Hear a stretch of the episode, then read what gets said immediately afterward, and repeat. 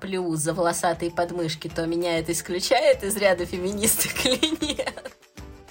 Типа там, посмотри, что у тети есть. И я такая думаю, какая тетя? Ну, типа, у тебя есть две руки, бери свою сумку и неси. Сама наложила туда всякого. Если я там буду уже корчиться от боли, наверное, кто-то ко мне подойдет или упаду под чемоданом.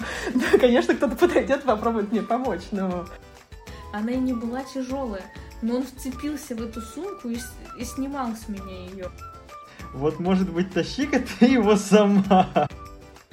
Упахиваться, да, восемь часов, двенадцать часов, проверять тетрадки по ночам, охрененно. Цепи, грязные волосы, перстни. Красавец-подонок. Привет, меня зовут Полина, мне тридцать лет, я из Москвы, живу и родилась тут, недавно поменяла работу, школу на издательство. М, что же еще рассказать? Люблю собачек, категоричная, может истеричная, но не всегда. Ах да, еще у меня отличное чувство юмора.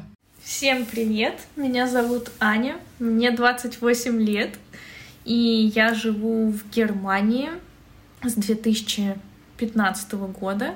Я тут училась на магистратуре, а теперь работаю уже некоторое время. Живу одна, люблю кошечек и собачек, тоже как Полина, и нахожусь в поиске себя. Хей-йо, всем привет, дорогие слушатели и слушницы! С вами великолепный Дмитрий и его обворожительный голос, спонсором которого сегодня является носок, надетый на микрофон. В свой почти тридцатник я счастливо женат, не бородат, живу в Минске и тот самый хренов айтишник. Люблю поговорить, и поэтому прямо сейчас я здесь с вами. Круто! Всем привет! Я Маша, мне тридцать три, и, видимо, в этом подкасте я отвечаю за мудрость. Я пять лет живу в Вене, до этого жила в трех странах, на двух континентах. Вечно учусь, теперь еще и вечно учу, работаю в университете. Живу с кошкой и собакой, еще с любимым мужчиной в самом замечательном городе мира. Мне нравится, что сначала было «я живу с кошкой и собакой», но еще с мужчиной. Он все равно сказал, что не будет слушать этот подкаст. Теперь ему придется послушать.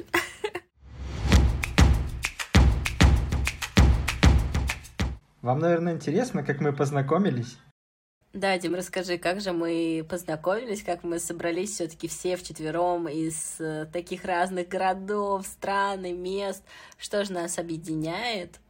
И из чего вдруг мы решили записать подкаст? На самом деле мы позна- все состоим в одном прекрасном чате, вот, который э, является группой другого подкаста.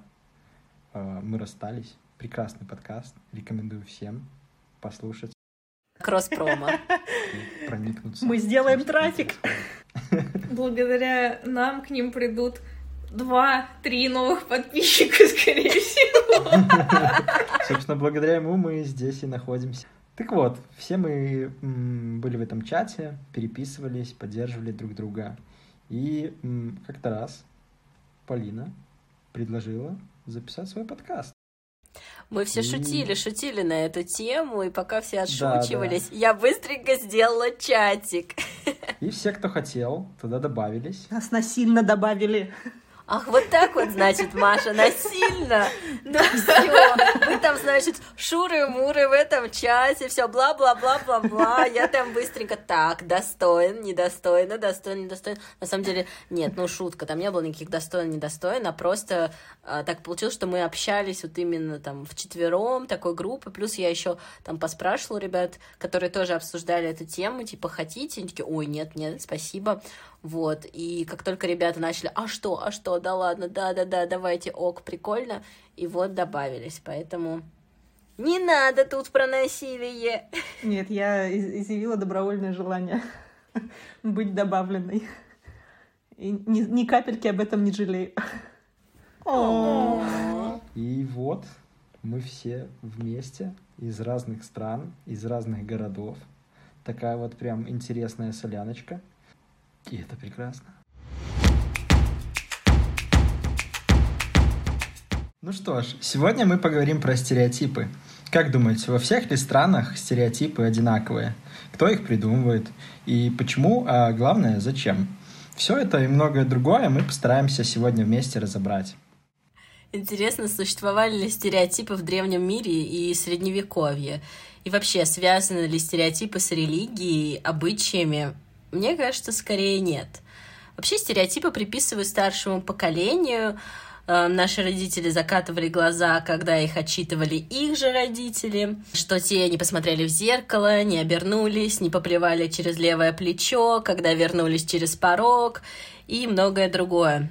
Вообще, создание стереотипов — это что-то искусственное. Люди видят выборку случаев, потом находят общий признак и потом под него подгоняют все, что происходит. Если подумать о средневековье, то, конечно, женщин-извозчиков не было. Но если пофантазировать, то представьте, вот есть повозка, вот есть лошадь, женщина плохо управляет повозкой, поэтому ей приписывают плохое управление любым транспортом. И потом уже, когда появляются автомобили, они еще и на женщин навешивают, что они плохие водительницы. Вообще есть такое слово, кстати, водительница? Это какой-то новый феминитив. Я сейчас только что придумала. Новый а... феминитив? Да, мне кажется, сейчас феминистки тебя очень горячо поддержат и расцитируют. Полина, провокационный вопрос. А ты феминистка? Я бы сказала, что да, но эм, у меня нет четкого понятия, четких каких-то вот, э, не знаю, как принципов. У всех все такое разное, эфемерное и все заразное, поэтому, не знаю, если, допустим, я не топлю за волосатые подмышки, то меня это исключает из ряда феминисток или нет? Я думаю, феминистки тебе хором скажут, что нет. Можно, можно брить подмышки. А ты, Ань, феминистка? Да, если рассуждать... Если рассуждать о феминизме как о концепции борьбы за равноправие женщин с мужчинами, то, несомненно, да. Вот. Хотя, конечно, мы находимся уже не в тех условиях, в которых женщины находились, когда на повозках ездили, и когда их не пускали управлять повозками. Вот, откуда потом сложилось вот это вот впечатление, мнение, что женщины плохо управляют машинами, и вообще женщинам нельзя давать технику в руки. Ну, в общем, я думаю, что, конечно, мы живем в гораздо лучших условиях. Но вообще, на самом деле, вы заметили, что есть много стереотипов о тех же феминистках? То есть, что это какие-то там воинственные женщины, которые прям готовы рвать и метать, унижать окружающих, чтобы... Волосатые. Да, да, с волосатыми подмышками, вот, которые прям хлебом не корми, дай кому-то подоказывать, что они правы. И это на самом деле стереотип. Я знаком с несколькими девчонками, которые являются феминистками, и они очень так, знаете ли... мягко и прилично отстаивают свои права. То есть они не говорят, что если за них хотят заплатить в кафе, они говорят: «Стой, мерзавец, ты нарушаешь мои права», там все такое. Нет, не такое. То есть они говорят: «Слушай, мне было бы приятно самой за себя заплатить». Вот. И, ну, я считаю, что это правильно сейчас, на данный момент наших отношений дружеских. Вот. И поэтому, ну, то, что феминистки прям агрессивно отстаивают свои права, это такой же стереотип. Ну да, есть же еще такое понятие, как радикальный феминизм. Вот, и это, это, наверное, я на самом деле не в курсе. Ну, то есть это какое-то другое, немного другое течение, и мне кажется, стереотипы о феминистках, они... зачастую относятся к радикальным феминисткам, а не к обычным феминисткам, которые за равноправие и за равный доступ там, к ресурсам, к возможности обучения, там, к возможности, я не знаю, голосовать.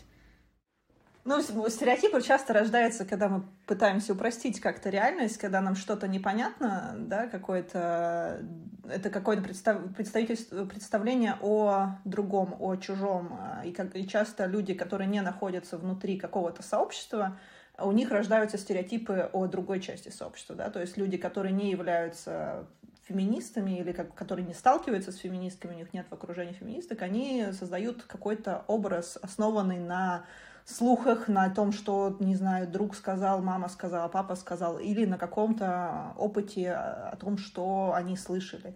И как раз, ну, то, что я согласна с Аней. То есть это про невежество? Это не про невежество, это так наш мозг немножко упрощает. Мы не можем, знаешь, мы, как бы, мы не можем знать все обо всем. Это как в науке часто мы моделируем какие-то вещи, да, и мы делаем какие-то предположения, что вот это работает так, вот это работает так.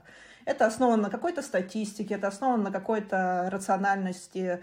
Но как бы реальный мир гораздо сложнее. И вот это предположение, оно не всегда правильное. Ну, как бы часто правильное, но не всегда. Просто если мы будем все попыта- пытаться моделировать так, что все возможные сценарии мы будем там моделировать в этой модели, это будет либо нерешаемая модель, либо она огромная, и ее практически невозможно объять. Также работает наш мозг. Мы как бы, нам удобно какие-то предположения о жизни, о, о мире окружающем вокруг нас сделать. То есть мы, не знаю, у нас стереотипы — это как какое-то упрощение действительности. То есть у нас есть стереотип, что э, молодо, молодая женщина за рулем плохо водит машину. И ты едешь по улице, ты видишь женщину за рулем молодую, думаешь, ой, буду ехать рядом аккуратнее, потому что у меня там стереотип, что она может в меня врезаться. То есть это как-то вот влияет на нашу жизнь, влияет на наше восприятие. Конечно, мы не знаем конкретно эту женщину, как она водит, как она, может, она каждый день там на треке обгоняет всех водителей Формулы один, может, она тестирует эти болиды Формулы один. Но стереотипы, которые упрощают нашу жизнь, они помогают нам быстро принимать решения, помогают нам какие-то ежедневные задачи исполнять без вдумывания. Это не про невежество, это про отсутствие, может быть, частого столкновения с конкретной группой, да, то есть вот если ты не сталкиваешься часто с феминизмом, и у тебя, может быть, нет желания это изучить, это, ну, это право человека не изучать все, не изучать все, все, что есть в мире. Ты складываешь какую-то картинку, с которой ты живешь, и на основе которой ты, не знаю, принимаешь решение о том, как, что ты думаешь о тех или иных людях. И часто, ну, вот то, что Аня сказала, что радикальные феминистки как раз часто то, те стереотипы, которые есть в обществе у многих, они исходят от какого-то радикального э, феминизма. И это как раз голоса, которые часто слышны громче всего. Они выхватываются, и так проще проецировать на всю оставшуюся группу. Э, и отсюда, да, рождается какой-то такой вот образ, какое-то такое предположение об этой группе, как она, как она себя ведет, как, какая она. Особенно для тех людей, которые с этой группой по жизни не сталкиваются.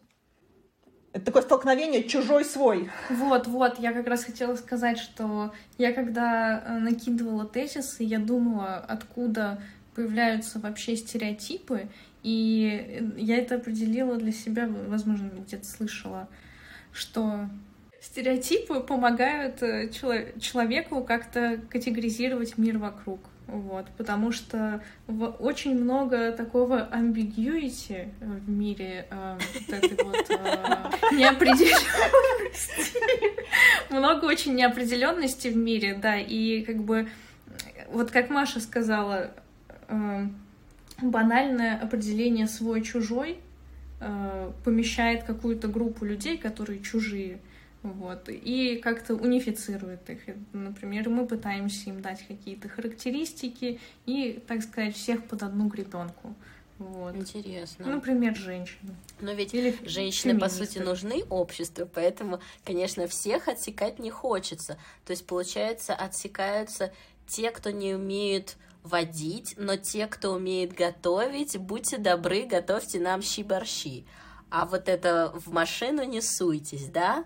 То есть вот это так работает, эта сегрегация? И я смотрю на Диму сейчас. Я, я просто не, не понимаю, как, как вы пришли от феминизма к борщам. И при этом еще приплетается вождение машины. Это какая-то особая логика. Женская, женская, Дима. Ну, да-да-да. Ну, как по мне, то есть, что такое стереотипы? Это просто лень мозга. Ну, то есть, когда человеку влом разбираться в чем-то, и он такой, а дай-ка я вот что вспомнил, то и применю, собственно. И что ж нам первым приходит в голову? Всякие поговорки, всякие разные, то есть высказывания других людей, о чем, ну и об явлении, которое мы стереотипизируем. И, собственно, это и становится основой стереотипов, которые потом в дальнейшем, ну, используются, и ты не задумываешься, то есть не разбираешься в теме, а готовы, как это, клепаешь готовые клише, и как бы все, мозг не напрягается, мозг сохраняет энергию. Возможно, поэтому они так распространены в обществе. Слушай, ну это не только всегда плохо. Вот, например, ну, те, да, могут быть стереотипы об обществе, могут быть стереотипы, не знаю, о животных. Да? Ты, тебе кажется, вот, если я встречу волка, он меня укусит. И как бы этот стереотип, он помогает жизни. Как бы, если ты реально встретишь где-то в лесу волка, ты как-нибудь, наверное, не подойдешь к нему обниматься. Ой, какая няха, да? То есть у тебя вот этот стереотип, что волк опасное животное, ты будешь пытаться его избежать. Вот это представление упрощенное мозга, да, ты не полез разбираться в книге, как себя ведут волки. Ты не будешь изучать каждого, не знаю, как, как ведет себя каждое животное. То у тебя будет, да, стереотип, что волки опасны. Может быть, очень много волков-нях. Вы уверены, что про волков это именно стереотип? Мне кажется, это скорее чувство самосохранения, там, ну, что-то такое животное и представление о мире, как вот, не знаю, в школе мы изучаем там физику, химию, которая, может быть, нам не пригодятся, но мы представляем о том, что такое там атом. Вот как, например, еще есть пример про банкира. Немножко отойдем от темы про детей в девятом классе на профориентации спрашивали, кем ты хочешь стать? Я хочу стать банкиром. А почему? Потому... А нет, а что делает банкир? А банкир считает деньги. И вот как бы, вот чтобы этого не было, у нас есть представление в том числе и о волках, что они там хищники, они питаются мясом, человек мясо, так почему бы не сажать бы и его? Я бы не сказала, что про волков это стереотип, а здесь скорее как это общее представление о природе. Ну, как говорится, тут пришло время определений. Вообще, что такое стереотип? Это... Окей, я сейчас открыла Википедию, не буду врать. Стереотип — это заранее сформированная человеком мыслительная оценка чего-либо, которая может отражаться в стереотипном поведении. Стереотип может быть как отрицательным, так и положительным, поэтому необходимо разграничивать стереотип и предрассудки, которые бывают только негативными. То есть э, стереотип — это вот оценка, да, какого-либо, какого-либо явления, чего-либо. И, наверное, то, что про волков, это все же тоже стереотип, но не в том понимании, как часто стереотип... Мне кажется, стереотип часто стигматизируется как что-то негативное и действительно сливается очень часто с предрассудками, что вот, да, женщина плохо водит, или у женщины особая логика, э, да, ну, что-нибудь такое, это такое скорее... Пред... Не совсем поняла. Предрассудки — это всегда отрицательная, да, коннотация, да, да. А стереотип может быть... А, как... а вы можете дать пример положительного стереотипа? Ну, вот... Э... Собственно, мой пример про волка. Сейчас, сейчас я придумала. Я все-таки считаю. Ты хочешь сказать, что есть ситуация, в которой... Смотрите, я придумала. Ну, например, если... Хотя нет, может, это не стереотип, а правило. Если ты едешь в Индию, то ты не пьешь воду там из-под крана, потому что нахер умрёшь. Ну, я сказала это тоже как про волков. Это чувство самосохранения. Простите меня, все наши э, слушатели из Индии, а таких, конечно, будет много. И волки, волки. Тоже, простите. Вот. То есть какие-то детские стереотипы о том, что взрослые умные. Это положительный стереотип. Всем кажется, что взрослые умные. Ты когда маленький думаешь, вот взрослые умные. Мне до сих пор кажется, что взрослые умные. Полина, взрослая, это ты. Все еще застряла. Не хочу тебя расстраивать. Спасибо, Маш, что ты мне напомнила. Пожалуйста, напоминай мне почаще, потому что я каждый раз вот в таком состоянии. Дяденька, мне точно можно вас э, на, на «ты» назвать? тридцатисемилетний мужик в Тиндере. Я могу к вам на «ты», правда? Как хорошо, что... Да, каждый, наверное, чувств... чувствовал это чувство, когда к тебе какие-то школьники младших классов обращаются на «вы», и у тебя появилась виртуальная борода, седина и все, что с этим связано. Да, да, а еще если едешь где-нибудь, не знаю, в электричке, там, в автобусе, и там мама с ребенком, и она говорит... типа, там, посмотри, что у тети есть.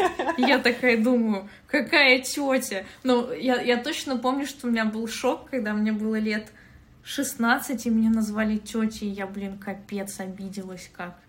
Я думала, что я... Хоть не женщина. Да. Забавно. Я вспомнил такой положительный стереотип, вот, что, ну, тяжести должны, ну как, тяжести лучше тягать мужчинам. Ну, ведь это, в принципе, правильно. Вот да, это про что? Это про равноправие, это про неравноправие, что тяжести должны мужчины. Почему они должны? Потому что у женщины там, э, не знаю, яичники матка, и они там, не дай бог, с ними что-то произойдет. Почему именно должны? И вот такая же подобная ситуация была в метро. Я стояла, уставшая, стояла перед мужиками, которые сидели, никто не встал, не уступил место. Я помню, что я еще в нашем чате, кстати, мы не рассказали, как мы познакомились, в нашем чате писала о том, что вот, что такое, мне никто не уступил место, а потом мне сказали: «Хей, хей, хей, девушка, а как же там феминизм, равноправие и все такое?» И я как-то заткнулась. Вот не знаю, кстати, про тяжести и вот про метро. Это все про равноправие?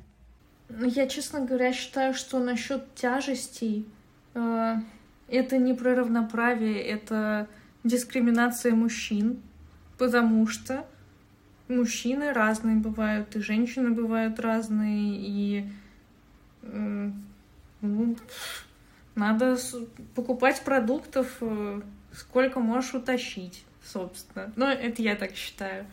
Вот. Хэштег «Мудрость от Ани». Мне кажется, это больше как-то про здоровье. Ну, всегда зависит от ситуации, конечно. Но у мужчин не лучше здоровье. Ну, как бы физические показатели, мне кажется, могут быть одинаковые у мужчин и женщин. Вот. Я знаю сильных женщин и знаю, простите, дохленьких мужчин, которые... не очень, не очень в состоянии тягать э, большие сумки, вот, и за, вот мне кажется, заставлять их что-то таскать только из-за того, что они мужчины, это дискриминирует мужчин тоже, вот, я не уверена, что там насчет матки и яичников, как они страдают, вот, и при этом... Я хожу в качалку, и в качалке много девушек, которые поднимают штангу. Я, собственно, сама поднимаю штангу. И если это делать как бы осознанно, постепенно наращивать, то тогда и на яичнике, я думаю, нету нагрузки. Ну, в общем, это такое. Такое вот. Ну вот, я скорее внешняя ситуация, когда ты идешь, рядом с тобой идет дохлый парень, ты несешь сумки с продуктами, и все такие как бы смотрят. И тут, кстати, интересный вопрос. Как в каждой стране смотрят на такую ситуацию? Ну вот, допустим, в России это: блядь, схуяли, возьми, пожалуйста, у тетеньки сумочки и помоги донести. Точно такая же штука была в советских, кстати, фильмах про школьников, когда школьники помогали девочкам нести портфель. Я очень прям хорошо помню э, «Кыши, два портфеля», еще другие фильмы. И там вот это э, такой школьный флирт, он был под эгидой, что он нес ее портфель. Сфигали, он нес ее портфель. Он свой несет, так еще и девочки с этими кирпичами. Вот. А девочка в два раза больше.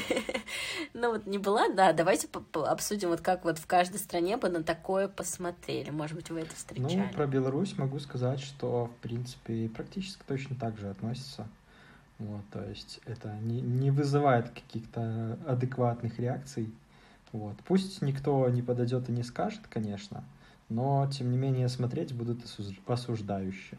Ну вот ты идешь с женой, допустим, у нее какие-то сумки, ты ее там встречаешь, ты у нее забираешь это из рук? Или вот, ну вот в каких-то таких ситуациях? Обычно да, но не всегда. Ты не забираешь дамскую сумочку, я надеюсь? Интересно. Нет, сумочки это меня... Вот, кстати, тоже еще один стереотип про то, что мужчины не должны носить женские сумочки. Ну как, блин, опять должен, не должен. Этикет просто. Немножко это слово убирать из своего лексикона, да. Мне желательно носить женскую сумку. Мне это самому не очень нравится. Ну, типа, у тебя есть две руки, бери свою сумку и неси. Ты сама наложила туда всякого. Вот это да! Мне тоже не очень. Ну, либо, либо тогда рюкзак. И так как бы рюкзак можно отдать, и все нормально. Ну, то есть все дело в том, как она выглядит, что она типа слишком вот это женственная, вот эти все там замочки, штучки, хуючки и так далее, или э, не кошерно мужику носить сумку. Просто у меня, например, всегда было очень много вещей в сумке, она всегда была тяжелая, и вот, ну, конечно, когда мы встречались там после работы, муж брал там сумку и нес. Иногда мне действительно было не очень э, приятно смотреть, как он с этой женской сумочкой. Я такая, отдай, отдай. Вот. Но, кстати, вот я не знаю, про, про что это, про внешний вид или про, про равноправие. Что, мне кажется, в Австрии всем, всем будет абсолютно пофиг. Но идет мужчина худенький, хлюпенький, рядом идет женщина с, тяжел... с чемоданом, никто ничего не скажет. Ну, как бы ок. им, им так комфортно. А ты была, Маш, в такой ситуации, вот именно с местным, что вот у тебя сумки, а тебе как бы, ну, не помогает? Или ты хочешь отдать сумку? Если мне тяжело, я хочу отдать, я скажу, можешь мне помочь, пожалуйста, вот моя сумочка. Ну, сумка. Сумочку тамскую я не отдаю. И нормально? Ну, абсолютно нормально, да. То есть я как бы я много раз приезжала с очень тяжелым чемоданом, когда еще жила в Германии, я просила своего коллегу, который француз, он тоже, ну, не прям сказать, что он силач, но посильнее меня. И я просила его встретить меня, помочь мне с сумкой. Как бы, ну, я не вижу ничего, никакой проблемы, если мне тяжело эту сумку донести, попросить кого-то помочь мне ее донести. Но если я ее сама везу, ну, как бы, значит, я так решила, что я хочу ее в данный момент сама вести, в принципе, поэтому, ну, и никто, ну, если я там буду уже корчиться от боли, наверное, кто-то ко мне подойдет или упаду под чемоданом, да, конечно, кто-то подойдет, попробует мне помочь, но пока я нормально иду... И вызовет тебе скорую. Да-да-да, пока я нормально иду, это значит мое решение, я так решила, так, так мы договорились, значит, так удобно, комфортно. Аня, у тебя? У меня, наверное, примерно так же, как у Маши. Я, э, в, ну, Германия, Австрия, мы это граничим друг с другом, в общем-то. И я очень часто вижу, когда вот идет пара, и даже если... Они примерно одинаковые по телосложению, девушка может нести сумки, и как бы...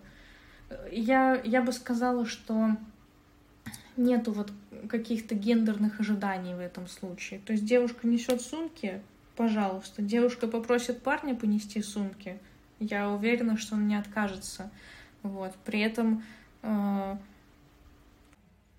Но нет вот этого момента отбирания сумки, что типа «да, я сам понесу».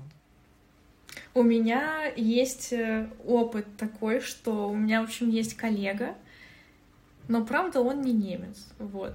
И да, вот у меня был, был вот этот случай, я даже, мне кажется, в чатик писала о том, что я шла со своей сумкой из качалки, опять, опять про качалку. Вау, вау, вау.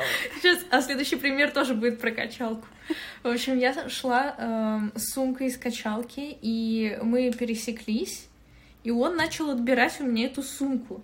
И мы, короче, вцепились в эту сумку с двух сторон и перетягивали ее. Потом, и при этом до этого ему несколько раз сказала, что не надо. И как бы я сама с этой сумкой хорошо справляюсь, мне вообще не тяжело. Она и не была тяжелая. Но он вцепился в эту сумку и, и снимал с меня ее. Вот. Это было очень неловко, это выглядело ужасно со стороны. Но в итоге я отвоевала эту сумку. Не помню. Воу-воу-воу, один ноль. Скорее всего, я сказала, смотри, птичка. И он такой посмотрел, я выхватила сумку и убежала. Вот, ну так, такое тоже было.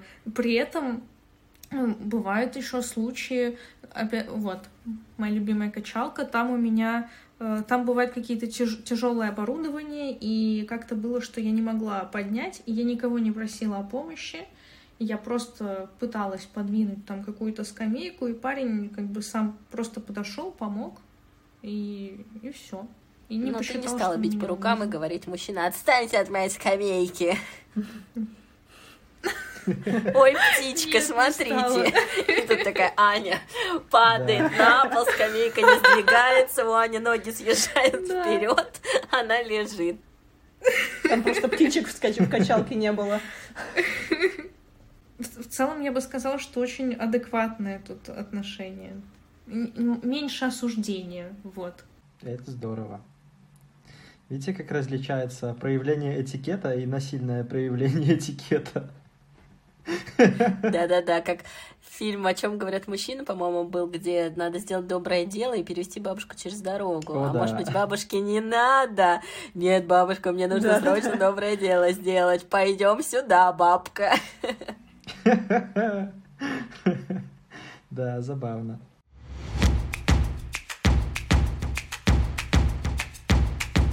Да, кстати, вот, ездили мы как-то отдыхать, вот, и м- с нами э- на тот момент ехала одна девчонка, и, м- ну, все, понятно, с чемоданами, с вещами, все такое, и в- вышли мы из автобуса, и, получается, нам нужно было где-то километра два идти пешком до м, нашего отеля. И ты отказался нести все чемоданы, да? Вот этот спойлер. Нет, нет, нет, просто м, там была... Это была Затока, Украина, и там была довольно плохая дорога, то есть не было пешеходной дорожки, и мы шли по дороге. Ну, не самая ровная, скажем так. И так как... Вроде бы, ну, нас двое парней, девчонка одна, и поэтому мы как-то хотели немножко э, проявить какое-то внимание, и начали тянуть ее чемодан на колесиках, но он, мать его, был... Между собой? Вы его сломали? Нет, нет, нет, просто в этот... В разные стороны. Рак, щука. Нет, по направлению к отелю. И получается, а он был настолько тяжелый. И вот мало того, что ты тянешь свой чемодан, ты тянешь еще ее чемодан, и такой думаешь, знаешь что? Ну, в мыслях. Если ты набрала столько вещей, чтобы этот, этот чемодан настолько тяжелый, твою мать, вот, может быть, тащи-ка ты его сама, чтобы в следующий раз ты брала вещей поменьше. Потому что, блин, какого черта? Позвоночник у меня один. Отдыхать мы поедем еще не раз. Ну и, в общем, с горем пополам э, с другом мы дотащили этот чемодан, меняясь попарно. К концу уже все в мыле, все, короче, проклинаем уже не, не только в мыслях. Ну, в общем, когда мы дошли до отеля, я сказал, что, Настя, в следующий раз потянешь свой чемодан сама. Больше я таких историй. И как она отреагировала? А, ну, посмеялась, как ей еще отреагировать. В следующий раз. Вот. Извинилась. И, ну, то есть я предупредил, что больше извини, конечно, но твои чемоданы я тягать не буду никогда. Поэтому, учитывая в следующий раз, собираясь на отдых, учитывай то, что тянуть ты его будешь сама. Мне понравилось, если ты реально в конце добавил, больше твои чемоданы не буду тягать никогда. И она такая просто, просто, знаешь, у нее минус один в жизни, минус один. Минус друг. Да. Ой, это я так люблю делать. Вот как только мне что-нибудь такое говорят, я такая, ну все, ты теперь в черном списке. У тебя есть маленькая черная книжечка? Да, да, да, есть она у меня в голове, у меня там один сплошной черный список. Я тут недавно, короче, зашла в Инстаграм и посмотрела свой черный список заблоченных. Я такая, ого, ого, ого, а потом такая, думаю, о, может кого-нибудь удалить, а потом нет, оставляю. Никто не помилован. Да как ты это знаешь, это себе же, это с заботой о себе. Нечего засорять, засорять мозг. Давайте, может быть, развенчаем какой-нибудь стереотип или ну их нафиг оставим как есть. Я думала привести какие-нибудь примеры, но так как у меня подгорает от темы стереотипов про женщин, я, дум... да, давай, я думала давай. привести какие-нибудь примеры Идеальный про план. То, что женщины на самом деле умные, скилловые, не такие чудесные. Но пока, знаете, что только вспомнила. Мне кажется, это должен был говорить Дима. И тут у Димы лицо зависло. Я вспомнила. Я, в общем, я же на той неделе заказала себе э, компьютер. Заказала да, электронно-вычислительную машину. Лишь потому... Ура! Я заказала... Вот честно, я заказала только потому, что приложение Notion, которое, в котором я вам сегодня все скинула, для iPad'а там не было функции одной. Я не, или я не смогла ее найти, и я просто решила, что мне поэтому нужен компьютер. Поэтому это не развенчало вообще никакой стереотип. Блин, звучит по-богатому. Я купила со студенческой скидкой. Ладно, это так, в шутку. Я могу рассказать про сегодняшний стереотип, про работу. Ну, этот спойлер мы сохраним до следующих выпусков, но у меня сегодня был больничный, и я осталась дома, планировала как бы не работать, но так получилось, что я все свое утро потратила на работу. При том, что когда я шла от врача, был парк, и я заставила себя замедлиться, пройтись по парку, вот прям медленно-медленно, и э, вернуться, как-то заземлиться, и... Потом осталась дома, и вот я сидела и работала, и у меня там спрашивает мама, чем ты занимаешься? Я говорю, работаю. Она такая, ну ты же на больничном. И вот я понимаю, что все время работать — это круто, на больничном — это тоже социально одобряемо, а когда ты не делаешь, когда ты отдыхаешь, это прям какие-то звонки, звонки звенят, что какого хера ты не работаешь, ты вот должен от рассвета до заката пахать, потому что это ок, все нормально, мы пашем, партия сказала надо, вот это вот все. А когда ты видишь вот эти люди, гуляющие с собачками, на пробежке, и ты думаешь, ой, они такие счастливые, я тоже хочу быть среди них, а потом сразу начинает бить тревога. А как? А как, как это быть? Один день круто, два дня круто. А если это будет дольше? И я подумала, насколько у нас вот сидит, я не знаю, это постсоветское, не советское. Это наш менталитет просто пахать, упахиваться. И я это знаю, мне это привычно. Упахиваться, да, восемь часов, двенадцать часов, проверять тетрадки по ночам, охрененно, не хватает субботы и воскресенья, чтобы отдохнуть.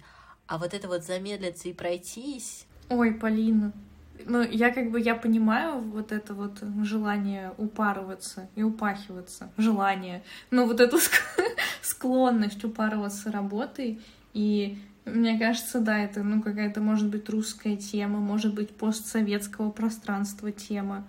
Я не знаю точно, но я как бы чувствую, например, а может, это просто мы поехавшие, я не знаю.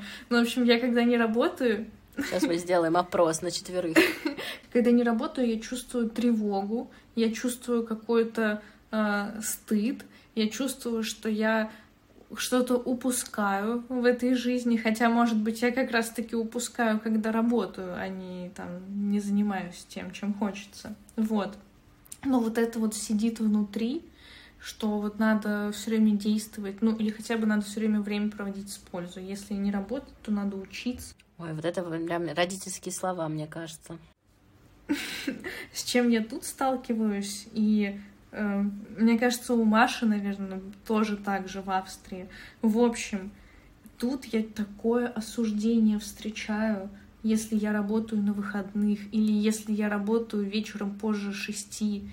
Люди такие, все, закрывай компьютер, иди домой, все, сейчас уже вечер, не нужно работать. А, ты работаешь на выходных, да как так можно? А еще мы... С подругой ездили в серфинговый лагерь, и там, ну вот, месяц назад, получается, и там с нами были девушки, немки тоже.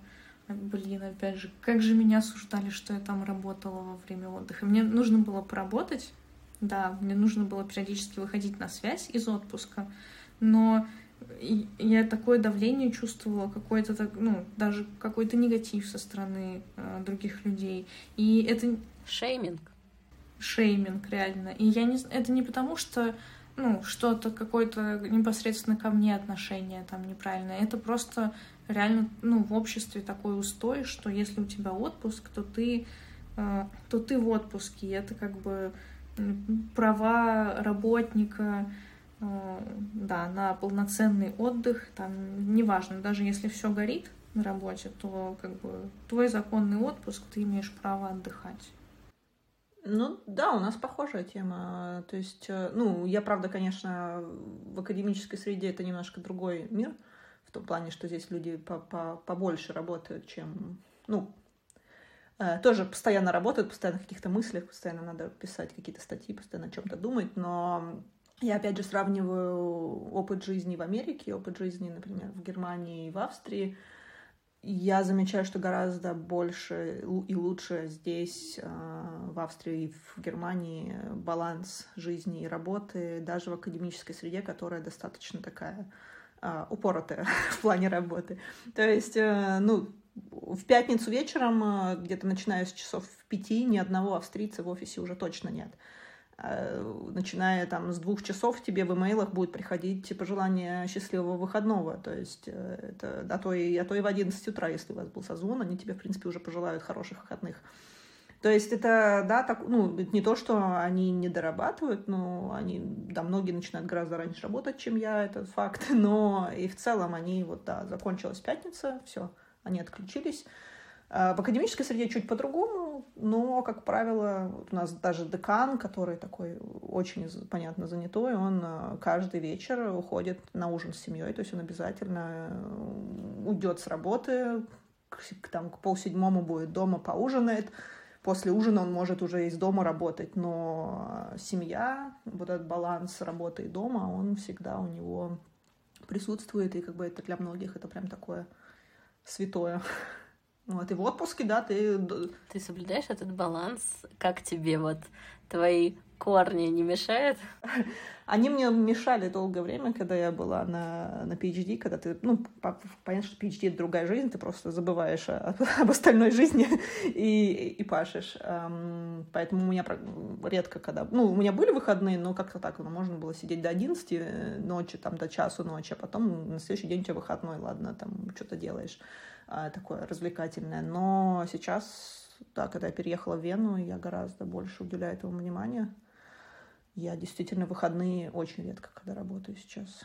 То есть прям, ну, иногда какие-то, если дедлайны горят, бывает такое. А иногда по преподаванию, если я понимаю, что как-то много надо подготовить там, или много проверить каких-то работ, я могу это на выходные взять. Но стараюсь так не делать. Стараюсь уже вечера в адекватное время заканчивать. Я понимаю, что, возможно, я была бы продуктивнее, если бы работала больше, но я понимаю, что я просто не вывожу, не вывожу в таком же темпе, как я, если бы я сохраняла такой же темп, как во время PhD. Ну, это просто... И жизнь проходит мимо, и мозг вытекает. Мне, мне кажется, насчет продуктивности, что... Ну, я бы не сказала, что в Германии люди непродуктивные. Они, на мой взгляд, может быть, даже еще и более продуктивные, чем вот э, в других странах, где больше работают. Но почему-то они реально, они действительно очень хорошо умеют разделять рабочее и личное время, work-life balance. Вот. Но я этому так и не научилась пока что. То есть я гораздо менее тревожно себя чувствую, если, я, если у меня компьютер открыт, и я онлайн. Вот. Ну, может быть, еще мало, мало времени прошло. И еще, еще научишься от немцев этому. Дима, тебя как с балансом? Ну, у меня как-то с этим попроще, на самом деле. Не знаю, то есть я для себя давно понял, что работа — это просто потраченное время жизни. Точнее, ты меняешь время своей жизни на деньги. Вот. И чем м, профессиональнее ты становишься, тем лучше курс. Вот. И м, могу сказать, что я м, очень редко работаю, ну, то есть перерабатываю, работаю после м, ну, основного рабочего времени. Пусть даже это и связано с айтишкой, и много, ну, в этой сфере довольно много таких ситуаций, когда все-таки нужно поработать. Вот, вне времени. Но обычно это оплачивают как два икс. Ну, потому что ты тратишь свое свободное время жизни. Ну, то есть, ребят, давайте платите, пожалуйста. Для меня моя жизнь, ну, то есть, свободное время, оно очень ценное. потому что если все время упахиваться, то а жить-то когда? Не знаю, ну, то есть я не парюсь. У меня шесть часов, все, спасибо, я все, что сделал, то сделал, завтра продолжим. Но единственное исключение составляет, наверное, те моменты, когда я что-то пообещал сделать к нужному сроку. Вот. И тогда, то есть, я, ну, хоть разбейся в лепешку, но сделай. Иначе учись правильно расставлять сроки.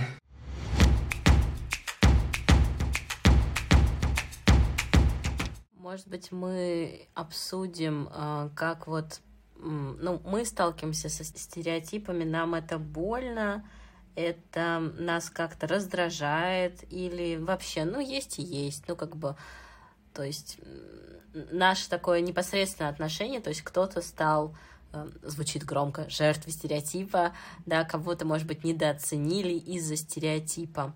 Вот я сейчас размышляла на эту тему. Решила пока спросить у вас, а потом придумать свой ответ. Ну, если честно, мне, блин, хотя тоже, мне только кажется, может, я и вспомню примеры из жизни, но когда ты становишься жертвой стереотипа, и он абсолютно не соответствует тому, что в действительности, тогда прям пригорает ого-го. Ну, то есть пригорает? Ну, были какие-то случаи, когда прям пригорело? Я знаю, что у Ани точно был. Я могу сказать, что...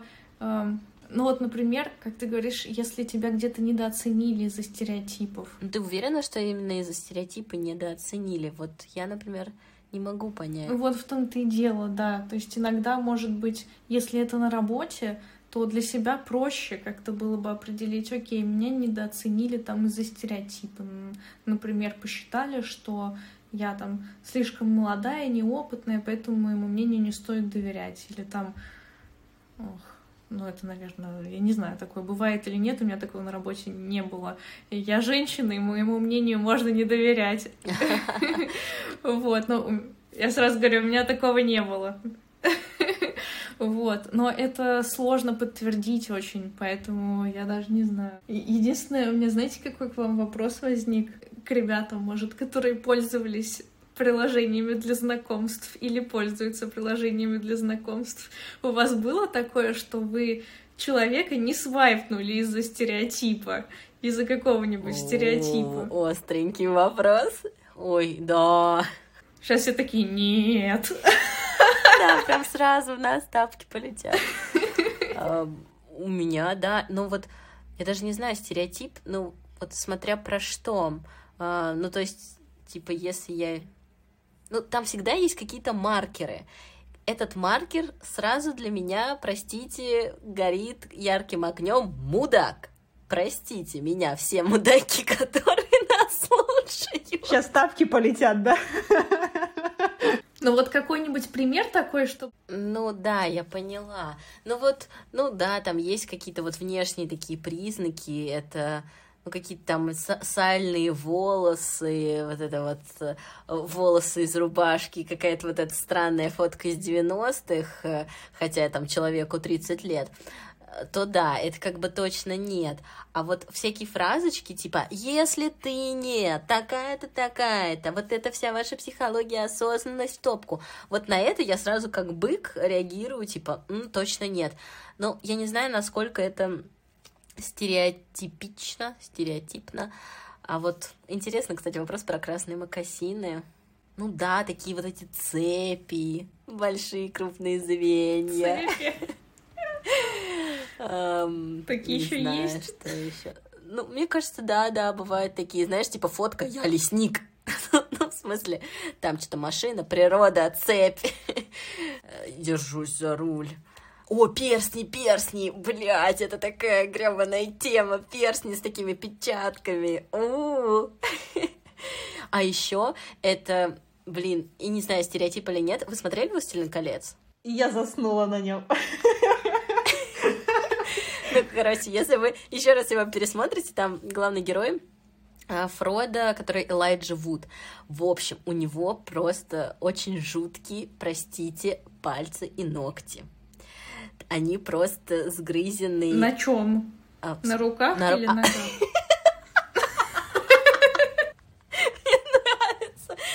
руках, на руках.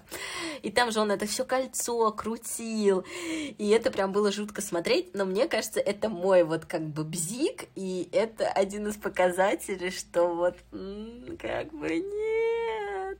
Поэтому не знаю, стереотип или нет, но, короче, цепи, грязные волосы, перстни, обгрызенные пальцы. Но, но это тоже своего рода стереотипное мышление, просто это твои личные, наверное, стереотипы. Угу.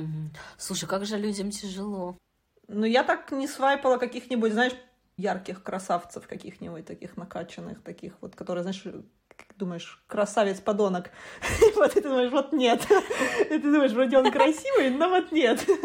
Ну, вот какие-то такие моменты. Так-так. А почему? Ну, казалось, что как бы он... Ну, есть, да, стереотип, что этот человек ничего того, что мне надо в этом приложении, он такого ничего не ищет. То есть я когда больше настроена была, даже если это не там, любовь всей моей жизни, да, ну какие-то, ну как маломальские отношения, там, походить на свидания, пообщаться, там как пойдет.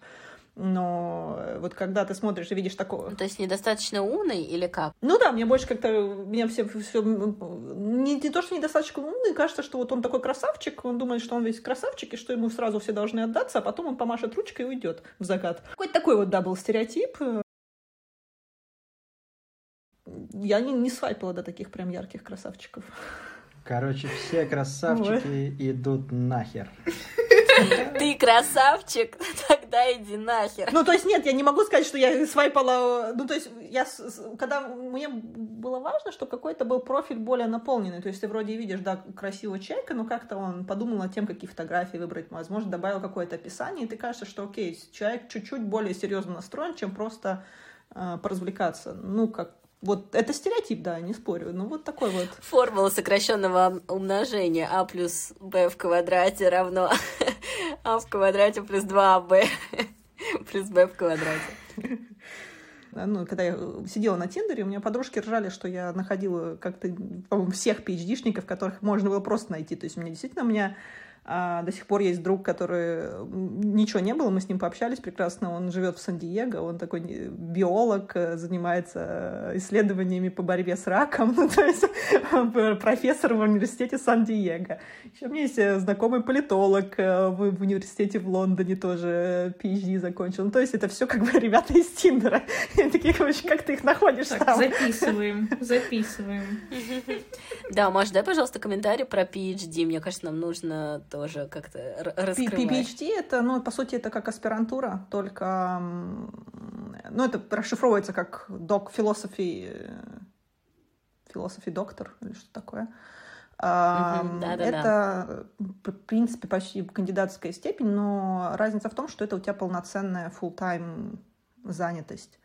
Вот. Есть докторантура, когда ты привязан к какому-то профессору, более такая, как, как классическая, как в России.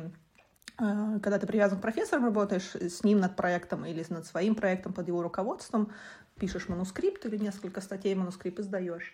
Сейчас, особенно в экономике, чаще всего это структурированная программа, когда набирается сразу когорта студентов, какое-то количество человек. Первый год, как минимум, есть программа обучения, то есть идут курсы, когда ты учишь углубленные какие-то, получаешь углубленные знания, которые тебе дальше помогут вести исследования. То есть ты изучаешь, не знаю, микро-макро, микроэкономику, макроэкономику, эконометрику, еще что-нибудь, и пытаешься понять, что тебе из этого более интересно, и уже через год или через два начинаешь выбирать больше свое направление. И... Повеяло институтом. Да, ну, первые... Ну, вот, я помолодела! Первые два года это было на стипендии, то есть в Германии, на самом деле, это достаточно распространено, что ты получаешь стипендию, и, в принципе, тебе не надо работать параллельно. Этих денег достаточно для того, чтобы выжить. На ком мы остановились по поводу э, стереотипов? Кого задели стереотипы в личном опыте? Ну, я не могу сказать, что у меня прям была какая-то история, что что-то так задело. Меня иногда раздражают, э, бывает, накапливается конкретный уровень раздражения, какие-то стереотипы часто. А, ты русская, там, типа... медведи водкой, ты думаешь, господи, ну как же вы надоели, можете оригинальнее, можете уже что-нибудь пооригинальнее придумать. Ну вот уже какой-то, знаешь, не, знаете, не то, что не бомбит, но какой-то такой, ну серьезно, ну опять. Вот. А так, ну, да, эти стереотипы, они постоянно там шутят про КГБ иногда, там еще что-нибудь. Там спрашивают, доложу ли я в КГБ все, чтобы, все, о чем они только что сказали. Я говорю, конечно, доложу, товарищ майор. Сори, там восемнадцать плюс надо доставить или вообще... Ну, да, такие какие-то стереотипы постоянно они есть. Они, они не бомбят, но немножко надоедают, честно скажу. То есть в какой-то момент уже думаешь, блин, серьезно. Меня тоже надоедают подобные стереотипы, потому что, мне кажется, ну, ё-моё, мы живем в двадцать первом веке. У всех есть доступ к информации. Ну что ж вы, ребята, все еще про водку и медведей. Вот, но так в целом. Ну да, это все равно, что мы говорили про там гей-ропу и про все остальное. Но мы же так не говорим. Мы же понимаем, что люди в других странах адекватно живут. Так простите, какого хера вы нам про медведей? Это лень мозга, лень матушка. Дима такой такой прикольный, типа. Но Дима просто вначале сказал, что стереотипы — это лень мозга. И сейчас тоже такое, это все, ребята, лень мозга. Это коронные фразочки Димы. И вообще, что тут обсуждать? Просто мозг ленится, да. Как легко объясняется все, да? Это стереотип, Дима. Все проблемы от бескультурья. Мы тут побазарили часок. Не знаю, интересно вам, не интересно это да, слушать. Да, мы побазарили в итоге о феминистках, о стереотипах, предрассудках с негативной коннотацией, о том, с какими стереотипами столкнулись мы, что нас обидело и задело, с чем мы все-таки справились. И, как Дима уже сказал, стереотипы — это, Дима... Лень мозга! Я думаю, мы так назовем наш выпуск. Идеальный план.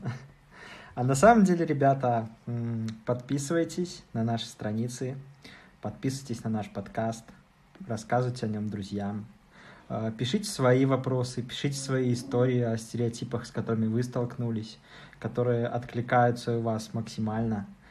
Да, ребят, подписывайтесь, мы будем очень рады э, обсудить стереотипы, с которыми вы столкнулись, между собой, и не будем это выкладывать. Вот. В общем, спасибо, что вы дослушали это до конца. Оставайтесь с нами, дальше будет... Надеемся, так же весело или даже еще более весело. Подписывайтесь, делитесь, оставляйте комментарии. Всем пока. Пока-пока. Все, пока. Спасибо, что вы дослушали это до конца.